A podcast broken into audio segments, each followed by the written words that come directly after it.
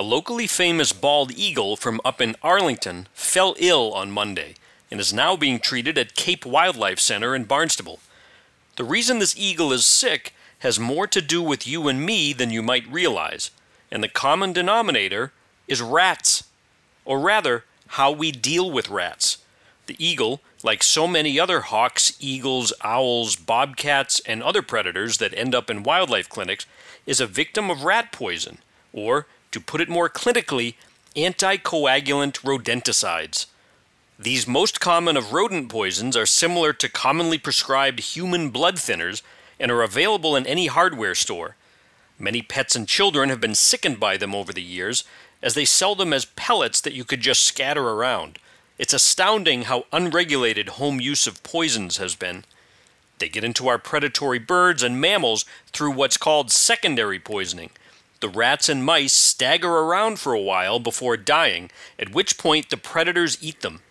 If they eat enough poisoned rodents, they can die. Untold numbers of hawks and owls die invisibly in the woods from these poisons, but many cases have been confirmed by wildlife clinics, including multiple bald eagles and way too many owls here in Massachusetts. Maureen Murray, director of Tufts Wildlife Clinic and professor at the prestigious Cummings School of Veterinary Medicine, found that 100% of red tailed hawks that died in the clinic for various reasons had detectable amounts of up to two or more of these anticoagulant rodenticides in their bodies. Dr. Murray points out that other studies have even detected these poisons in insects and songbirds, showing they permeate the food chain beyond just rodents and their predators. So, how do you deal with rats and mice? Professionals are technically required to practice what's called integrated pest management, or IPM, but it's not clear how many actually do.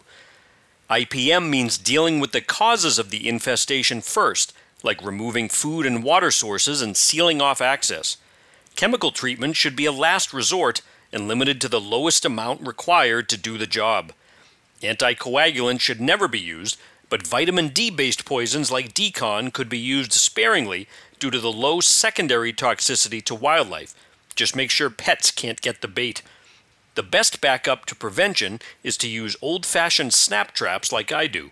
Maybe you think it's gross, but squeamishness is not a good excuse to get lazy and poison wildlife.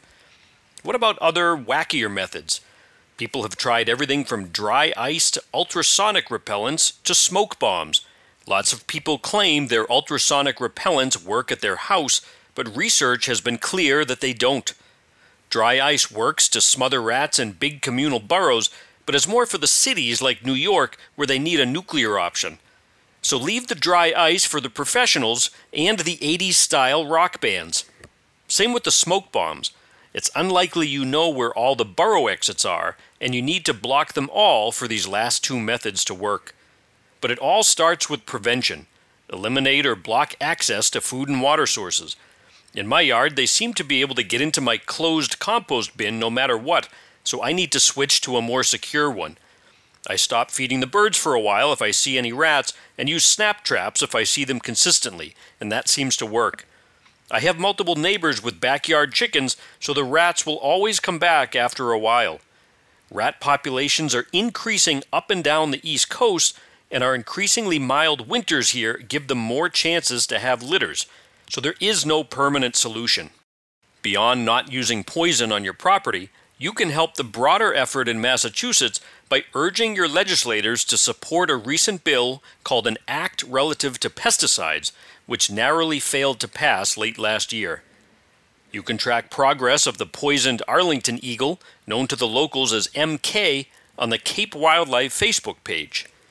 Ah, rats, it looks like I'm out of time, but I'll be back next week when I promise to get back to happier bird news.